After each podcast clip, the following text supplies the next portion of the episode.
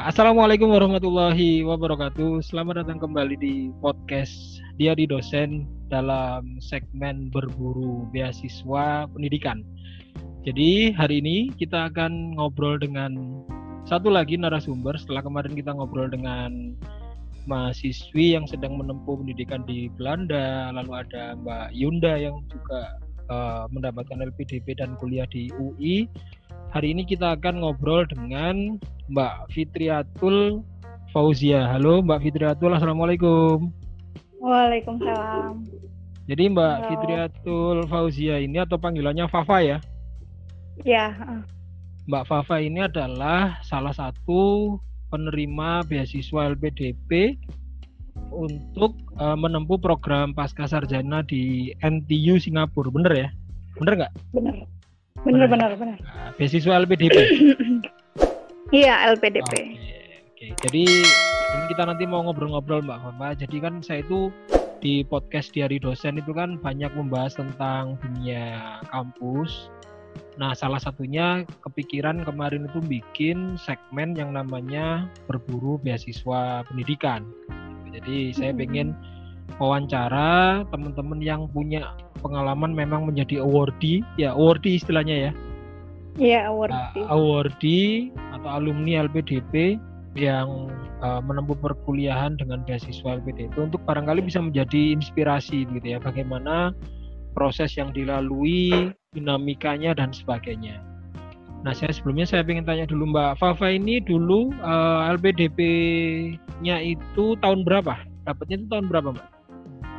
LPDP-nya itu 2016 kalau nggak salah. 2016. 2006. Awal. Awal 2016. 2000, mm, 2016. Uh, berangkat ke Singapurnya? Berangkatnya 2017. 2017 awal, per, awal pertengahan 2017. 2017 pertengahan Agustus. Kuliah. Oh berarti, berarti ada jeda waktu kurang lebih satu setengah tahun ya? Uh -uh, satu setengah tahun. Oke, jadi Mbak Fafa ini sama juga ya dengan kemarin yang kita wawancarai Mbak Yunda dan Mbak Gita itu dapat beasiswanya lembaga penyedianya adalah LPDP betul ya? Mm -mm, LPDP. LPDP. LPDP-nya uh, kalau boleh tahu waktu itu apa mendaftar melalui jalur apa? Uh, ini yang reguler, BPI reguler itu. Ada ada berapa jalur kalau di zamannya Mbak Fafa waktu itu? Kalau zamanku dulu itu ada dua kalau nggak salah dua ya. BPI itu yang reguler, mm-hmm. terus sama afirmasi. Oh ada tiga satu lagi itu yang khusus buat apa spesialis dokter spesialis itu. Jadi tapi kalau untuk yang selain dokter spesialis itu cuma ada dua reguler sama yang afirmasi. Jadi kayaknya afirmasi. itu ya uh, tiap tahun itu mungkin bisa beda-beda gitu ya jalurnya ya? Iya, benar-benar. Jadi aku itu 2016 itu pun uh, apa kalau nggak salah LPDP itu sebenarnya dari tahun 2013 kan. Cuman waktu masih awal banget. Nah, terus berkembang berkembang. Nah, 2016 itu yang benar-benar yang rame banget waktu itu sampai yang 2015-16 itu setahun bisa empat kali seleksi setahun itu ada empat batch terus yang nah terus uh, apa namanya memang kebijakannya itu akhirnya beda-beda. Jadi dari 2016 mungkin akhirnya ada evaluasi oh kurang apa kurang apa. Nah 2017 ada lagi perubahan-perubahan gitu. Nah waktu itu aku masih awal yang awal banget sih. Jadi cuman masih ada dua aja yang apa kategorinya yang reguler atau yang afirmasi. Bedanya apa? Kalau yang uh, reguler sama kalau afirmasi yang, itu bedanya apa kalau yang reguler itu uh, apa namanya yang umum ya umum. Jadi kayak ya nggak ada kriteria kriteria khusus. Jadi uh, umum aja kalau pengen daftar kamu nggak harus punya maksudnya uh, waktu itu persyaratannya hanya IPK minimal berapa gitu. Nggak harus umlot atau seperti apa gitu kan. Terus nggak ada prestasi-prestasi yang harus dimiliki gitu kan. Terus kalau yang afirmasi itu kalau nggak salah waktu itu uh, bidik misi. Yang lulusan S1-nya itu bidik misi terus prestasi terus ada satu lagi apa ya saya hmm, satu lagi itu oh satu lagi itu yang be beasiswa presiden kalau nggak salah itu. Jadi kayak khusus yang punya maksudnya punya apa ya prestasi tinggi terus IPK tinggi terus wilayahnya milihnya itu di 50 perguruan tertinggi di di Indonesia jadi kayak khusus benar-benar khusus gitu jadi cuman ada dua itu jalur itu aja sih yang reguler atau yang afirmasi Mbak Fafa dapatnya yang reguler ya. Nah berarti kan reguler. Nah kita pengen tahu nih proses waktu itu uh, Fafa dalam mendapatkan beasiswa itu. Kalau kalau gini uh, awal dulu secara informasi informasi tentang beasiswa LPDP waktu itu Fafa dapatnya bagaimana waktu itu? Dapat dari mana sumbernya? Hmm, waktu itu sebenarnya waktu zaman aku kuliah itu kalau nggak salah 2013-an itu ya aku sempet kayak kan waktu itu sempet ada pikiran juga eh gimana ya kalau lulus S2 cari beasiswa gitu. eh lulus S1 terus mau S2 cari beasiswa nah itu waktu googling-googling itu sempet muncul LPDP itu dari pemerintah Indonesia biasanya kan kalau pas aku googling itu yang muncul dari Jepang dari Korea terus dari apa namanya waktu itu dari Belanda yang Erasmus kayak gitu-gitu kan. Hmm. Nah itu kok ada ya Indonesia baru. Cuman waktu itu aku cuman ya cuman uh, apa namanya tahu dari Google. Terus waktu itu belum terlalu booming. Jadi kayak yang oh ada cuman oh ada gitu. Ternyata setelah itu waktu 2015 itu aku lulus itu jadi uh, sebenarnya kan aku lulus 2015 awal. Cuman waktu itu aku ikut semacam KKN gitu yang di Indonesia Timur selama satu semester kan. Jadi bener-bener off off dari apa ya dunia perkampusan gitu kan. Jadi nggak ngerti kabar-kabar terbaru. Ternyata di 2015 awal itu LPDP itu booming banget gitu loh. Jadi teman-temanku waktu itu kebetulan aku kan kuliahnya di UI ya. Jadi mungkin arus informasinya itu lebih cepet gitu loh. Jadi teman-temanku, seniorku itu banyak yang lulus LPDP ataupun daftar LPDP kayak gitu kan. Nah, akhirnya ketika aku balik ke Jakarta waktu itu terus pertengahan 2015 Agustus akhir lah akhir itu teman-temanku seangkatan tuh banyak yang Sudah masuk. lulus, maksudnya lolos LPDP. Oh, loh kamu ini kamu mau S2 ya dapat beasiswa apa gitu oh LPDP oh banyak ya ternyata gitu kan bah bahkan fresh graduate pun banyak gitu loh teman-temanku yang Iya, yang aku kenal banget itu, wah bisa ya kamu gitu loh. Maksudnya nggak harus yang kerja dulu atau apa dulu gitu kan. Langsung lulus itu bisa langsung dapat LPDP. Akhirnya dari situ googling lah, cari informasi. Ternyata banyak, sudah banyak kayak yang blog-blog orang pengalaman apa seleksi beasiswa LPDP, terus lolos beasiswa LPDP seperti apa. Terus juga ketambahan banyak temen yang lolos juga kan akhirnya tanya-tanya cari info ke mereka kayak gitu. Jadi sebenarnya kalau secara sumber informasi itu bahkan sejak 2015 pun sudah banyak sebenarnya di internet ya. Hmm, sebenarnya uh, jadi kayak waktu itu aku telat itu kayak yang kaget gitu maksudnya loh. Oh, banyak banget ya. Memang karena dalam 2015 satu tahun itu bisa sampai berapa ribu gitu yang lolos gitu loh, yang lolos LPDP waktu itu memang belum ada kuota kan. Pokoknya siapa yang daftar dirasa sesuai requirement ya lolos-lolos aja mereka gitu. Jadi kayak bedol desa gitu. Wih segitu gam apa ya bukan gampang sih maksudnya. Hmm. Oh peluangnya besar ya gitu loh, peluangnya yeah. besar gitu kan. Akhirnya oh udah booming banget waktu booming banget tuh dana LPDP. Gitu. Oke okay, oke. Okay. Uh, berarti dapat informasinya kan 2015 begitu ya? 15, nah, Terus 2015 akhir. Uh, lolosnya 2016. Nah ini saya pengen tahu dulu uh, hmm. prosesnya Pak. Prosesnya Fafa waktu itu pengen sharing juga. Jadi dari awal uh, mungkin Fafa bisa cerita dari awal sampai tahapan terakhir sampai bisa dinyatakan lulus waktu itu gimana? Mungkin Fafa bisa cerita prosesnya? Uh, ya. Jadi waktu itu karena masih pas tahun 2015, 2016 itu kan seleksinya setahun itu ada enam, ada enam kali. Jadi setiap bulan apa Januari sampai April, pokoknya apa ya bagi quarter gitulah setahun tuh dibagi quarter quarter gitu kan. Nah aku waktu itu tahunnya itu 2016 2015 per Agustus kan Agustus aku habis wisuda itu. Nah akhirnya wah kok ini ya peluangnya sepertinya besar waktu itu gitu kan. Dan memang dari awal maksudnya sudah pun sudah punya bukan sebenarnya bukan target utama mau langsung S2 gitu kan. Cuman sudah pernah punya gambaran nah, kalau mau S2 S2 apa bagaimana di mana kayak gitu kan. Nah, akhirnya kenapa nggak dicoba nih waktu itu kan ada peluang. Akhirnya uh, apa pertama yang saya lakukan itu ya baca dulu requirementnya. Kan waktu itu kan kan sampai sekarang juga pasti ada kan buku panduan gitu kan buku panduan pendaftaran siswa LPDP di situ uh, sudah lengkap jelas persyaratannya apa mau kamu mau mau ikut yang mana program yang mana persyaratannya apa terus bagaimana prosesnya apa yang harus kamu lakukan dan lain sebagainya. Itu saya baca dulu. Saya baca terus oh begini ya. Terus kemudian saya tanya ke teman yang sudah lolos gitu kan. Teman-teman beberapa teman yang sudah lolos eh hmm, apa namanya uh, kamu seleksinya kapan? Bagaimana seleksinya? Persiapan kamu apa aja? Tips-tips dan saran dari mereka kayak gitu kan.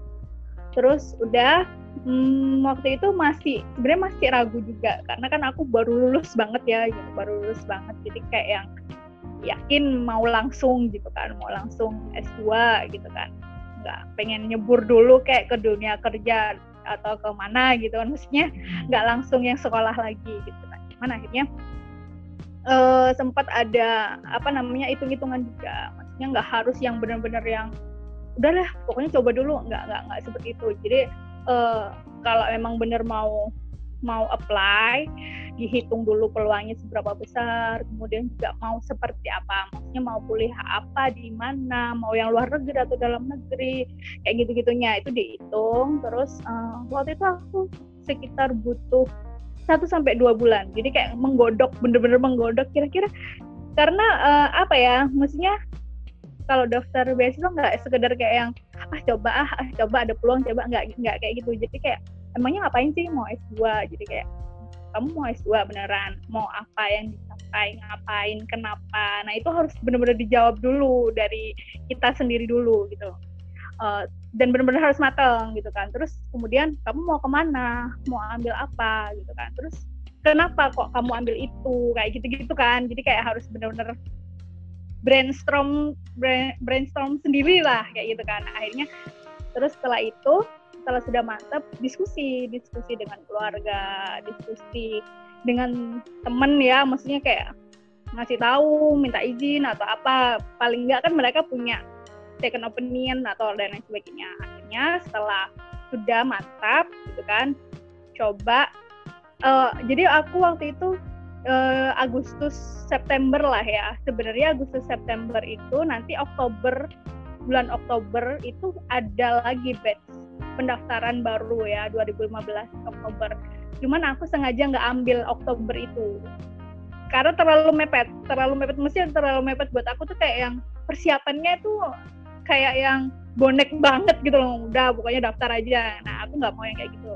Akhirnya waktu itu targetnya uh, eh, 2016 yang awal itu bulan Januari Februari kayak gitu. Hmm. Jadi aku ada waktu dari September, Oktober, November, Desember empat bulan itu untuk mempersiapkan karena kan pasti persyaratannya itu banyak ya dari administrasi aja itu kan dari apa harus ada maksudnya legalisir ini itu terus kemudian apa namanya tes bahasa juga itu itu juga perlu persiapan kan, gitu kan. karena karena dari awal kan aku nggak ada maksudnya nggak ada apa plan untuk langsung S2 jadi belum punya dan karena aku jurusanku bahasa Inggris kan jadi nggak perlu ambil TOEFL TOEFLan kalau mau lulu, kalau mau apa lulus sarjana gitu kan jadi belum punya yeah. sertifikat TOEFL kayak hmm. gitu kan jadi kalau mau daftar harus tes dulu tes nah tes dulu, dulu yeah. itu kan mm, tes TOEFL dulu itu kan juga perlu persiapan gitu kan uh, tesnya bagaimana ambil tesnya juga nggak bisa cepet kayak gitu. Nah akhirnya aku ambil persiapannya itu empat bulan itu empat bulan itu terus kemudian apa namanya daftarnya Januari. Januari itu daftar. Udah sih itu kalau aku. Hmm, terus karena ini kalau prosesnya prosesnya setelah daftar dan seterusnya itu gimana? Apa waktu ada tahapannya kalau nggak salah kan ya Hmm, jadi pertama kan administrasi ya. Hmm. pertama itu administrasi. Nah, administrasi ini juga lumayan ya. Jadi uh, selain uh, apa persyaratan ijazah, TOEFL itu juga ada SI ya kalau LPDP. Nah, SI ini uh, waktu zamanku dulu sebenarnya sama sih bahkan mungkin kalau sekarang itu lebih lebih kompleks jadinya. Jadi kayak kalau zamanku dulu itu uh, ada tiga esai kalau nggak salah yang harus di uh, apa namanya dikumpulin itu esai tentang apa kalau nggak salah itu tentang semacam uh, apa tujuan ke depan itu bagaimana gitu kan planning ke depan seperti apa terus kemudian kan uh, ada lagi kenapa kok uh, kamu itu mestinya kenapa kok kita itu harus kayak terima kamu gitu kan mestinya seberapa layak kamu itu bisa dapat LPDP itu kayak gitu kan. Terus kemudian tentang kayak semacam hal-hal apa saja yang sudah kamu lakukan uh, buat uh, bangsa Indonesia terus apa yang akan kamu lakukan ke depannya kayak gitu-gitu. Nah itu kalau kalau yang sekarang itu perbedaannya kayaknya kemarin itu aku sempet uh, ini kan apa 2000 19 ya 2019 itu aku sempet kayak nem, ada temen yang daftar LPDP juga gitu kan. Dia konsultasi perbedaannya esainya itu yang sekarang itu uh, sudah harus konkret. Jadi kamu uh, eh, S2 nanti mau tes uh, diserta eh apa ya S2 kalau di sini bahasanya apa ya? Tesis, tesis. ya tesis. tesis. Uh, tesismu itu nanti mau uh, neliti apa? Itu harus sudah konkret kalau yang sekarang ya kalau yang sekarang itu kalau dulu cuman aku cuman butuh satu paragraf doang jelasin itu. Dan memang nggak nggak nggak aku dalemin gitu kan. Karena ya masih umum banget ya. Tapi kalau sekarang harus lebih lebih ini lebih konkret kalau nggak salah. Dan itu satu satu esai sendiri. Satu esai sendiri kalau yang sekarang. Dan kalau yang sekarang itu harus benar-benar sudah kamu harus planning dari semester 1, 2, 3, 4 kamu mau ngapain itu kamu harus jelas. Jadi kayak benar-benar dari sejak kita mau daftar itu kita harus benar-benar semacam riset juga ya. Jadi kayak aku mau kuliah di mana, di situ jurusan apa, aku belajar apa, aku mau meneliti apa, aku mau capai apa. Nah, itu harus benar-benar sudah di awal di apa dipikirkan, dijabarkan sejak mau mendaftar whether maksudnya kamu keterima atau enggak kamu harus sudah hmm. bisa punya gambaran itu gitu kan. Jadi benar-benar maksudnya butuh butuh waktu yang cukup juga untuk apa mikirin itu. Jadi nggak nggak ngasal gitu kan. Jadi kamu ya memang harapannya nanti ketika kamu sudah dapat beasiswa kamu sudah punya track. Jadi aku mau ngapain ngapain ngapain ngapain. Jelas kayak gitu. Mungkin seperti itu ya. Jadi aku dulu juga begitu sih cuman nggak nggak nggak nggak sekonkret yang sekarang jadi itu butuh sekitar satu bulan untuk bener-bener apa ya brainstorm lah. Aku nulis ini tuh bener nggak ya? Aku nulis ini tuh apa kayak gitu lah. Jadi kayak dan memang uh, apa kalau saya baca-baca tips-tips dari blog-blog orang itu apa yang kamu tulis di situ itu benar-benar dibaca sedetail-detailnya sama tim yang menyeleksi. Dan itu akan ditanyakan nanti ketika wawancara dan itu benar dan itu benar jadi kayak ketika aku wawancara itu kayak yang pertanyaannya itu ya dari apa yang aku tulis gitu loh. Jadi nggak boleh ngasal. Dari awal tuh nggak boleh ngasal nggak boleh yang just tell the truth gitu loh. Jadi nggak nggak boleh yang ngawang ngawang ngawang gitu kan. Padahal nanti ketika ditanya you have no idea what what hmm. you bring gitu kan.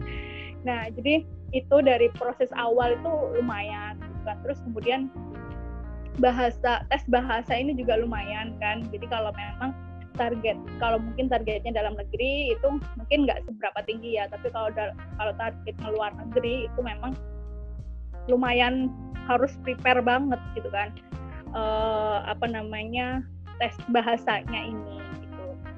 Itu ya butuh waktu. Tapi kalau LPDP memang mas, masih ngasih waktu satu tahun kan. Jadi kadang apa namanya waktu itu aku pakainya TOEIC nggak pakai TOEFL atau IELTS karena waktu itu mau daftar TOEFL itu udah kayak full full full gitu. Harus berapa bulan sebelumnya terus apa keluarnya juga agak lama hasilnya gitu kan. Harus nunggu banget. Nah sementara waktu itu ada TOEIC itu yang satu hari langsung udah keluar hasilnya. Jadi apa? apa? TOEIC TOEIC gimana oh, tulisannya? TOEIC T O? T O E I C itu sama Jadi, kayak kayak TOEFL gitu atau bedanya apa? Beda beda. Kalau TOEFL kalau TOEIC itu kalau buat aku lebih gampang daripada TOEFL. Jadi TOEIC itu lebih ke biasanya dipakai di negara-negara eh, mesti gini, dipakai untuk kalau kita mau kerja atau apa ya, nggak nggak buat kuliah nggak buat sekolah aja. Kalau TOEFL kan biasanya buat sekolah ya. Nah, kalau TOEIC ini biasanya di Jepang, di Korea itu bisa dipakai. Dan dia lebih gampang, cuman tesnya itu cuman reading sama listening doang nah itu hmm. tapi lebih banyak jadi lebih banyak jadi satu jam listening satu jam reading soalnya 100 100 standar skornya sama kayak TOEFL beda. Jadi kalau nggak salah dia maksimum itu 990 kalau hmm. TOEIC ya. Kalau TOEFL itu berapa ya? Maksimal ya? Nggak tahu. TOEFL saya belum pernah TOEFL soalnya. 600an kalau nggak salah hmm. maksimal ya. Dan yang diminta LPDP kan kalau kalau untuk luar negeri kan minimal 550 kalau TOEFL, TOEFL ya. ya kalau TOEFL. Hmm. kalau TOEIC? Kalau TOEIC itu TOEIC itu yang diminta 650 hmm. 650 ke atas bentar saya potong sedikit tak potong sedikit hmm. pak ya maaf jadi hmm. uh, kamu nyiapin administrasi itu sebelum 2016 atau setelah hmm. 2016 sebelum 2016 sebelum. jadi Hmm. Uh -uh, empat bulan itu aku. Oh nyiapin, administrasi itu empat bulan ya? Kalau bulan, kan hmm, hmm. kalau itu apa namanya esai tadi, ya empat bulan ini. Iya empat bulan itu. Jadi administrasinya itu termasuk esai itu tadi. Hmm. Esai, pokoknya kayak yang ijazah-ijazah gitulah, hmm. apa namanya. Hmm. Waktu itu juga ada surat rekomendasi-rekomendasi kan dari hmm. dosen. Hmm. Rekomendasi ya mungkin dari apa pembimbing atau apa, terus hmm. itu kan juga lumayan ya harus ke kampus kejanjian sama dosennya nah itu itu juga text time gitu kan terus uh, esai nulis esai itu tadi yang harus benar-benar digodok gitu kan terus tes bahasa nah tes bahasa ini juga butuh persiapan kan kecuali kalau hmm. memang udah punya udah pegang gitu ya kalau belum ya berarti memang harus dipersiapkan itu hmm. jadi empat bulan itu oh, iya. baru nanti apply yang administrasi jadi hmm. apa ya maksudnya LPDP itu memang nggak yang uh, asal udah deh daftar dulu hmm. nggak nggak bisa kayak gitu yeah. harus dipersiapkan setelah apply apa tahapan berikutnya apa apply administrasi kan terus pen, waktu itu uh, pengumuman pengumuman. Setelah pengumuman itu kalau nggak salah langsung wawancara. Waktu itu aku langsung wawancara. Beda kalau yang sekarang itu ada tes. Psikotes? Apa namanya itu? Ada psikotes? Iya kayak apa SBK kalau nggak salah namanya itu. Apa ya singkatannya aku tuh lupa. Jadi kayak TPA gitu loh. Kalau yeah, nggak yeah, salah temen yeah, ya yeah, yeah. itu jadi ada kalau sekarang itu ada tiga tahap itu kalau yeah. dulu aku cuman apa administrasi uh, setelah administrasi itu nanti uh, wawancara tapi di wawancara ini nggak cuma wawancara jadi ada kayak tes FGD sama tes SI on the spot hmm. berarti hampir mirip sama Yunda ya Yunda kemarin cerita juga ya, ya. Ada ya 2017 leader... ya kalau nggak salah ya, ya. setelah Yunda, kamu ya. kalau nggak salah ya. setelah kamu uh, uh, ya, kalau dia itu ada leaderless group discussion ada essay on the spot sama ya, wawan wawancara ya wawancara sama sama Sebentar, saya mau nanya lagi ke yang tadi apa? Esai. Esai itu kamu bikinnya dalam bahasa Indonesia atau bahasa Inggris? Bahasa Indonesia waktu itu. Oh, bahasa Enggak ya. Bahasa Indonesia. Nggak ada eh, oh. waktu itu nggak ada ketentuan harus pakai bahasa Inggris. Oh.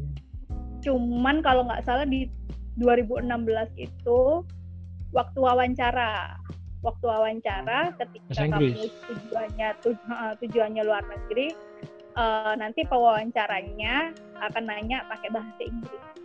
Waktu itu kamu berarti pakai bahasa Inggris ya wawancaranya ya? Uh, pakai bahasa Inggris, pakai bahasa.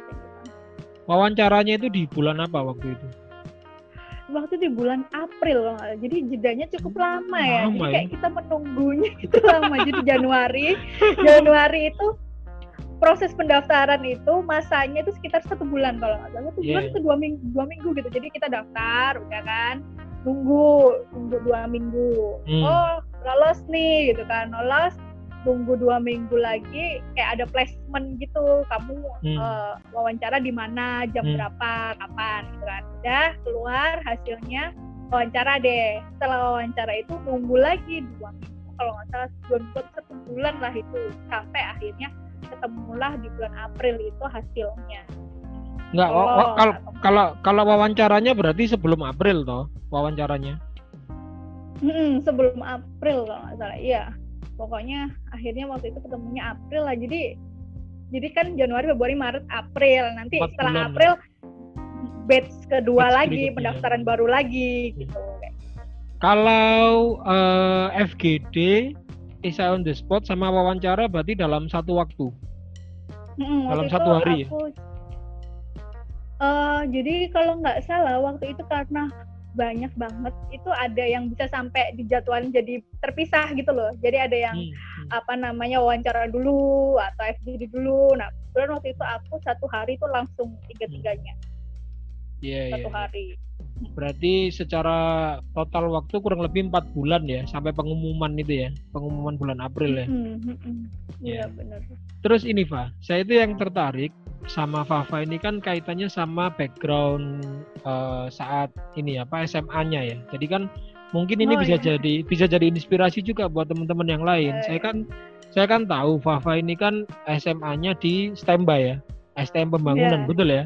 STM iya, Pembangunan yeah, di Surabaya, SMK 5 ya. SMK 5 di Surabaya atau Stemba ini juga kan sangat terkenal ya sebagai salah satu lah di antara beberapa STM yang berkualitas di Indonesia. Nah cuman gini, kan eh, biasanya lulusan SMK itu kecenderungannya itu kan ke dunia kerja, ya kan? Nah Fafa ini kan bahkan bisa menembus eh, LPDP sampai ke luar negeri. Nah saya ingin nanya itu menurut Fafa sendiri secara pribadi itu ada nggak sih tantangan yang mungkin membedakan antara anak SMA dan anak SMK kalau pengen menembus LPDP itu kira-kira ada perbedaan nggak sih?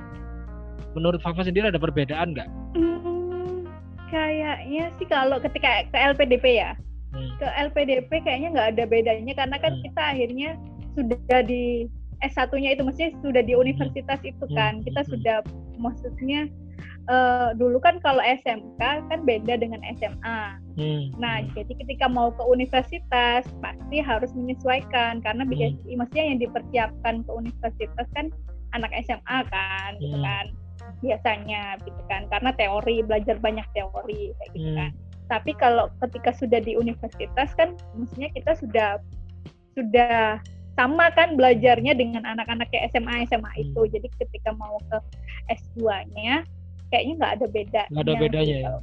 Kalau nah, kalau LP, LPDP itu sebenarnya membuka beasiswa juga untuk S1 nggak sih? Atau S2, S3 saja?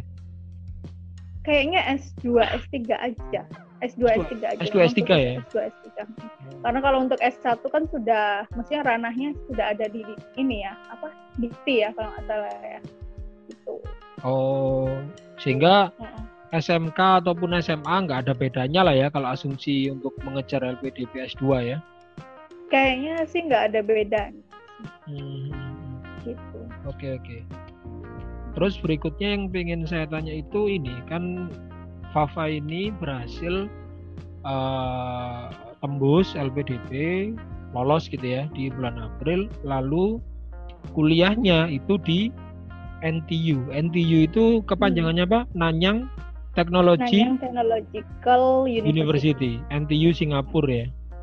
Nah, itu itu Fafa uh, di NTU milih jurusan apa? Fakultas apa?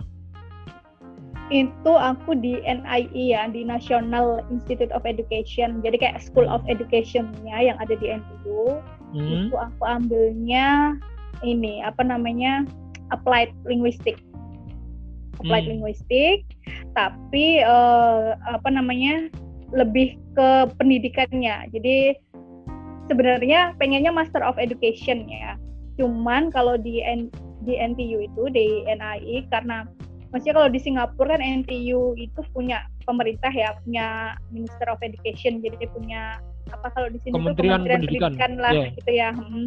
NAI juga NAI itu kan kayak ikipnya gitu kan. Kalau di sini tuh Hmm. UNESA gitu ya. Nah, Hmm, itu hmm, full di handle sama pemerintah. Nah, kalau untuk Master of Education di sana itu hanya dikhususkan untuk guru-guru hmm. lokal aja, maksudnya guru-guru Singapura aja. Kalau ada orang luar, international student, kalau ingin ambil jurusan itu namanya beda. Tapi nanti kuliahnya sebenarnya bareng gitu, cuma namanya aja beda bukan Master of Education tapi Hmm. Applied Linguistics gitu. Oh, Itu lebih ke education kayak gitu. Cuman persoalan nama sih sebenarnya. Jadi aku kuliahnya juga sebenarnya bareng sama mereka. Jadi N NII itu NII. bagian dari NTU. Ya bagian dari NTU. Jadi NTU itu banyak ya. Jadi kalau udah masuk NTU itu ada apa namanya RSIS itu kan apa? Kalau nggak salah itu kayak pusat eh, social studies gitu. Ada yang Hmm. khusus um, apa apa namanya kayak NII itu pendidikan yang education itu semua maksudnya yang berurusan dengan education di situ ada yang bisnis schoolnya MBS itu ada di NTU jadi maksudnya ada part-partnya di dalam NTU tapi itu secara umum gitu. NTU itu kan kampus negeri ya hitungannya gitu ya. ya Berarti di Singapura itu kampus negeri itu ya cuman NTU itu atau ada banyak yang ada negeri? NUS ada eh ada tiga kalau nggak salah sekarang itu Hmm. eh, NUS eh, nan NUS apa ya singkatannya National National University of Singapura mungkin gitu ya. Singapura. Nah, Nah, heeh, ya terus NTU, terus satunya lagi itu eh, apa sih? Lupa aku. Pokoknya yang manajemen School of Singapore itu loh kalau nggak salah itu baru baru masuk gitu. baru ya. Ada tiga itu, ada tiga Nah. itu yang itu eh, apa negeri kampus. Mungkin Fafa bisa cerita dulu prosesnya bisa menembus NTU itu seperti apa. Kamu eh, daftar NTU itu sebelum diterima LPDP atau setelah diterima LPDP? Setelah setelah jadi sebenarnya Hmm. eh, pas pas daftar awal itu kan karena nggak punya banyak waktu buat ini ya buat bener-bener riset ya mau ke mana kayak Hmm. gitu gitu kan cuman asal mi- maksudnya milih oh UK aja deh karena waktu itu wah booming banget ke UK gitu kan Hmm. UK UK UK gitu kan Iya. ya udah deh pilih satu kampus UK gitu kan Terus? di perjalanan waktu terus di perjalanan waktu itu sebenarnya memang bisa ganti kan asalkan kampus penggantinya itu punya ranking lebih tinggi daripada kampus Hmm. yang kita pilih awal kedua eh maksudnya dalam perjalanan itu eh, banyak teman terus banyak juga akhirnya maksudnya riset-riset juga gitu kan sebenarnya pengennya akhirnya di Australia gitu kan pengennya ke Monash atau ke Sydney kalau nggak salah waktu itu. Terus akhirnya karena memang aku ngerasa lebih apa ya, maksudnya case-case Indonesia study ini lebih banyak di sana di Australia gitu kan daripada kalau di UK. Gitu. Terus akhirnya sempat mau ngajuin pindah studi gitu kan pindah ke Australia. Cuman waktu itu kenapa ya aku lupa pokoknya intinya karena lagi bedol desa pada ke Australia semua gitu anak LPDP itu pada ke Australia semua. Aku inget banget jadi waktu itu ini kenapa bener-bener populer ya gitu loh. Jadi kayak waktu itu batch yang aku mau yang aku sebenarnya udah dapat LOE juga kan. Yang dapat LOE itu anak LPDP bahkan bisa sampai 60 di satu jurusan yang akan aku datengin. LOE di mana? Di UK. Di Australia? Monash Monash Heeh, di Australia Oh, gitu kan. Terus terus? itu anak orang Indonesia ah banyak banget. Terus akhirnya dari pihak LPDP eh coba cari kampus yang lain dong gitu kan. Jadi kayak yang ya sempat mendengar isu bahwa waduh banyak banget yang sudah ke Australia gitu kan. Mungkin memang LPDP nggak mau yang terpusat di satu gitu ya mungkin Hmm. ya. Akhirnya aku cari-cari lagi gitu kan. Terus LPDP sempat kayak saranin kenapa nggak coba cari di Asia? Siapa tahu ada gitu kan kalau memang mau pindah nggak mau ke UK gitu kan. Terus aku searching searching searching. Loh ini ada ya NTU gitu kan. Kayaknya kalau lebih dekat ke Indonesia itu mungkin bisa lebih apa ya karena serumpun ya kita mestinya Asia itu akhirnya case case tadinya lebih apa menurutku tuh kayak lebih relevan agak relevan gitu ya daripada yang jauh banget ke apalagi ke negara-negara yang sudah ke Eropa itu kan sudah mungkin beda gitu mungkin sedikit lah atau bagaimana gitu kan. Akhirnya aku cari ternyata di NTU ada di NTU itu ada. Nah tetapi yang membedakan adalah eh, kebetulan memang NTU ini rankingnya jauh banget di atas. Dia itu waktu itu aku daftar itu dia nomor 10 sedunia. Kaget aku jadi kayak? Nomor 10 gitu kan. Dulu aja aku waktu itu awalnya aku pengen ke mana? Edinburgh kan. Edinburgh itu 20 sekian. 20 sekian. Hmm. NTU itu 10 NUS itu 11 wah gila ini kampus Singapura ini gitu kan. Tinggi banget itu kan rankingnya gitu kan. Akhirnya uh, waktu itu aku cari gimana cara daftarnya ternyata kalau di kampus Singapura itu nggak bisa online online semua seperti yang kayak di UK atau di Australia yang kita cuma tinggal kirimnya lewat email email gitu kan berkasnya juga scan hasil scan gitu terus tiba-tiba kita dapat LOE juga online. Kalau di Singapura nggak seperti itu jadi pendaftarannya itu juga nggak bisa sepanjang tahun seperti kampus UK atau kampus Australia. Jadi kan kalau uh, di UK atau Australia itu kan ada setahun ada dua dua tahun ajaran gitu kan. Jadi, hmm. tapi selama setahun ini kita bisa bisa asal apply aja di bulan apa pun kita mau eh aku mau apply bulan Agu, buat bulan Agustus kita apply-nya di bulan Juni itu bisa kayak gitu.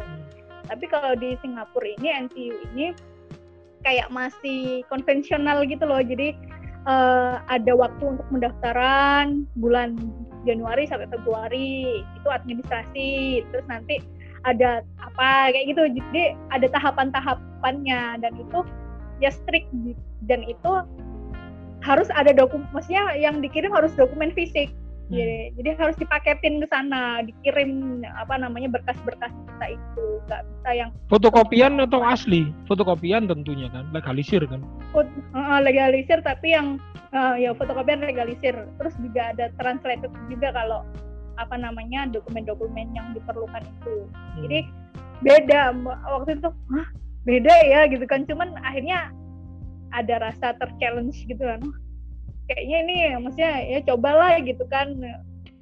Dan waktunya juga waktu itu cuma satu bulan kan harus apa namanya harus harus daftar gitu kan. Jadi kayak oh, cobalah. Terus uh, ya sudah bedanya bedanya itu. Terus nunggunya juga lama. Jadi setelah setelah kalau itu beda banget. Aku daftar di dua kampus ya di UK sama di Australia itu paling nunggunya dua minggu dua minggu. Kalau peak season atau lagi apa waktu itu kalau nggak salah ke potong tahun baru atau apa gitu ya itu paling lama tiga minggu lah. Nah, terus sudah dapat kabar ya kita oh oke okay, dapat LOE gitu kan. Nah tapi kalau di Singapura ini kayak yang daftar Januari nanti keluarnya April gitu. Jadi kayak yang uh, lama gitu. Jadi kayak aduh aku keterima nggak ya? Aku keterima nggak ya? Jadi kayak bener-bener daftar kuliah gimana gitu ya.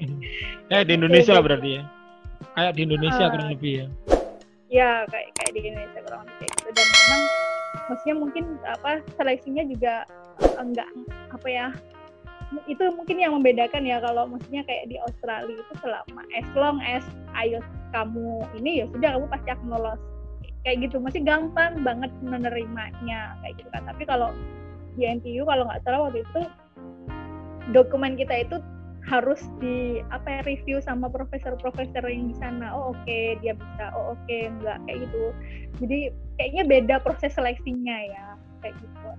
Ya, memang beda sih di NTU kayak gitu. Oke okay, saya saya pengen dalemin dikit tentang LOE kamu yang di UK dan Australia. Berarti kan kamu bulan April pengumuman LPDP gitu ya Terus uh, mengajukan LOE UK sama Australia kamu bulan apa? Waktu itu yang sudah pernah kamu coba waktu itu bulan apa?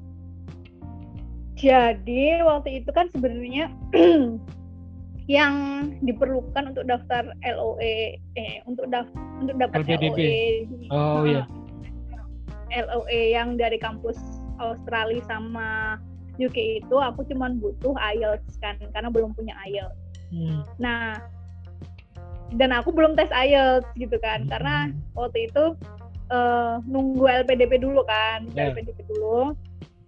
Kalau emang udah lolos ya udah aku fokus IELTS kayak gitu kan. Hmm. karena IELTS ini juga lumayan persiapannya gitu. Maksudnya aku nggak pernah juga belum pernah tes IELTS gitu kan. Terus dia juga lumayan ya. Biayanya mahal gitu kan. Terus juga waktunya juga uh, apa ya itu jadi kayak yang harus bener-bener uh, prepare dulu baru nanti tes gitu kan. Nah itu aku jadi aku kalau nggak salah itu aku agak lupa sih sudah lama ya. Di beberapa bulan lah persiapan untuk tes IELTS gitu kan. Aku waktu itu ham dua kali dua kali dua kali tes IELTS. Jadi uh, pertama nyoba dulu gitu kan. Nyoba kayak gimana sih tes IELTS gitu ternyata uh, masih masih kurang kan skornya kurang. Terus akhirnya belajar lagi. Nah terus habis itu baru yang setelah itu udah sesuai. Baru uh, apply apply-nya itu aku ini kok akhir tahun kalau nggak salah akhir tahun 2017 jadi ketika sudah jadi dari aku baru mulai persiapan IELTS itu Juli kalau nggak Juli Juli Agustus gitu. Juli Agustus. Dapat IELTS-nya itu akhir-akhir hmm. akhir-akhir apa ya 2017 eh 2016 ya. Akhir-akhir itu terus kemudian akhirnya baru ketika sama pihak LPDP aku disaranin uh, coba cari di kampus Asia akhirnya ketemu NTU itu kan. Nah aku baru daftar NTU itu awal 2017 hmm. Gitu kan.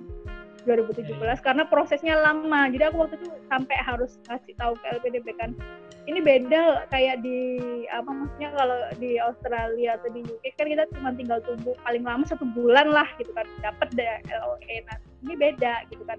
Ada timingnya nunggunya itu bisa empat bulan gitu kan. Akhirnya makanya sebenarnya kan uh, jeda waktu yang diberi LPDP itu kan satu tahun. Sejak lulus sejak lolos kamu punya satu tahun untuk untuk apa namanya dapat LOE kayak gitu. Uh, bisa bisa serah kamu kamu mau lebih cepat atau pokoknya satu tahun lah kayak gitu. Tapi kalau memang ada ada apa hal-hal yang memang membuat itu lebih lama ya kamu komunikasikan. Dan kayak aku itu uh, lama kan akhirnya baru di April itu April Mei itu baru ketahuan kan uh, apa keterima atau enggak dapat LOE atau enggak dari dari NTU itu kan iya. akhirnya yeah. baru kuliah 2017 pertengahan kamu itu kalau nggak salah saya dengar ini ya sampai ke mana pa Pare ya belajar itu ya yang oh iya Pare waktu itu sempat ya. ke Pare sempat ke Pare itu persiapan IELTS itu iya uh, IELTS karena IELTS. apa waktu itu apa ya? Ya karena yang pertama itu kan eh, nggak uh, ini ya apa nggak lolos ya. Maksudnya waktu itu kan targetnya tujuh targetnya tujuh. Jadi waktu masih enam setengah jadi kayak yang ya cobalah ke Pare gitu kan. Karena waktu itu emang banyak juga anak LPDP di Pare gitu pada ke sana semua gitu kan emang gitu. emang kalau ke luar negeri IELTS-nya minimal berapa bukannya enam ya enam setengah bukan kalau di Aussie enam setengah kalau di Aussie enam setengah kalau di UK itu ada yang tujuh, ada yang enam setengah. Kalau di NTU itu tujuh. NTU and US kayaknya tujuh. Tinggi banget ya tujuh ya? Iya lebih lebih tinggi dia. saya kemarin saya kemarin wawancara sepupu sepupunya istri yang sekarang kuliah di Belanda itu IELTS di Belanda itu enam setengah berarti lebih tinggi NTU ya hmm, terus juga ada bedanya juga kadang uh, kalau jurusan kayak yang sosial itu lebih hmm. tinggi minta IELTS-nya daripada hmm. jurusan yang eksak. Hmm. Jadi kalau eksak tuh kadang enam aja masih iya bisa enam. Iya sih. Tapi dia, kalau yang sosial lebih tinggi pasti. Iya, dia di Belanda itu kuliah teknologi pangan. Itu berarti masuk teknik ya? Iya, science, science. Science ya. Setengah. Iya, iya. Iya, eh Pak, maaf ini saya potong sebentar. Jadi ini kan zoomnya kan saya nge-record. Nah, nge-recordnya ini biasanya mungkin maksimal 40 menit. Ini misalnya hmm. saya uh, saya saya takutnya kan kepotong di tengah-tengah. Jadi misalnya ini okay. kita kita putus dulu nanti habis itu saya hubungin lagi boleh nggak? Oh, bisa bisa. Ya paling kurang beberapa pertanyaan dikit lagi sih. Ya takutnya keputus oh. di tengah jalan ya. Oh, Oke oke. Oke, yes. Iya. Sih, bentar bentar. Eh, berarti eh, kita akhiri dulu nanti kita lanjutkan lagi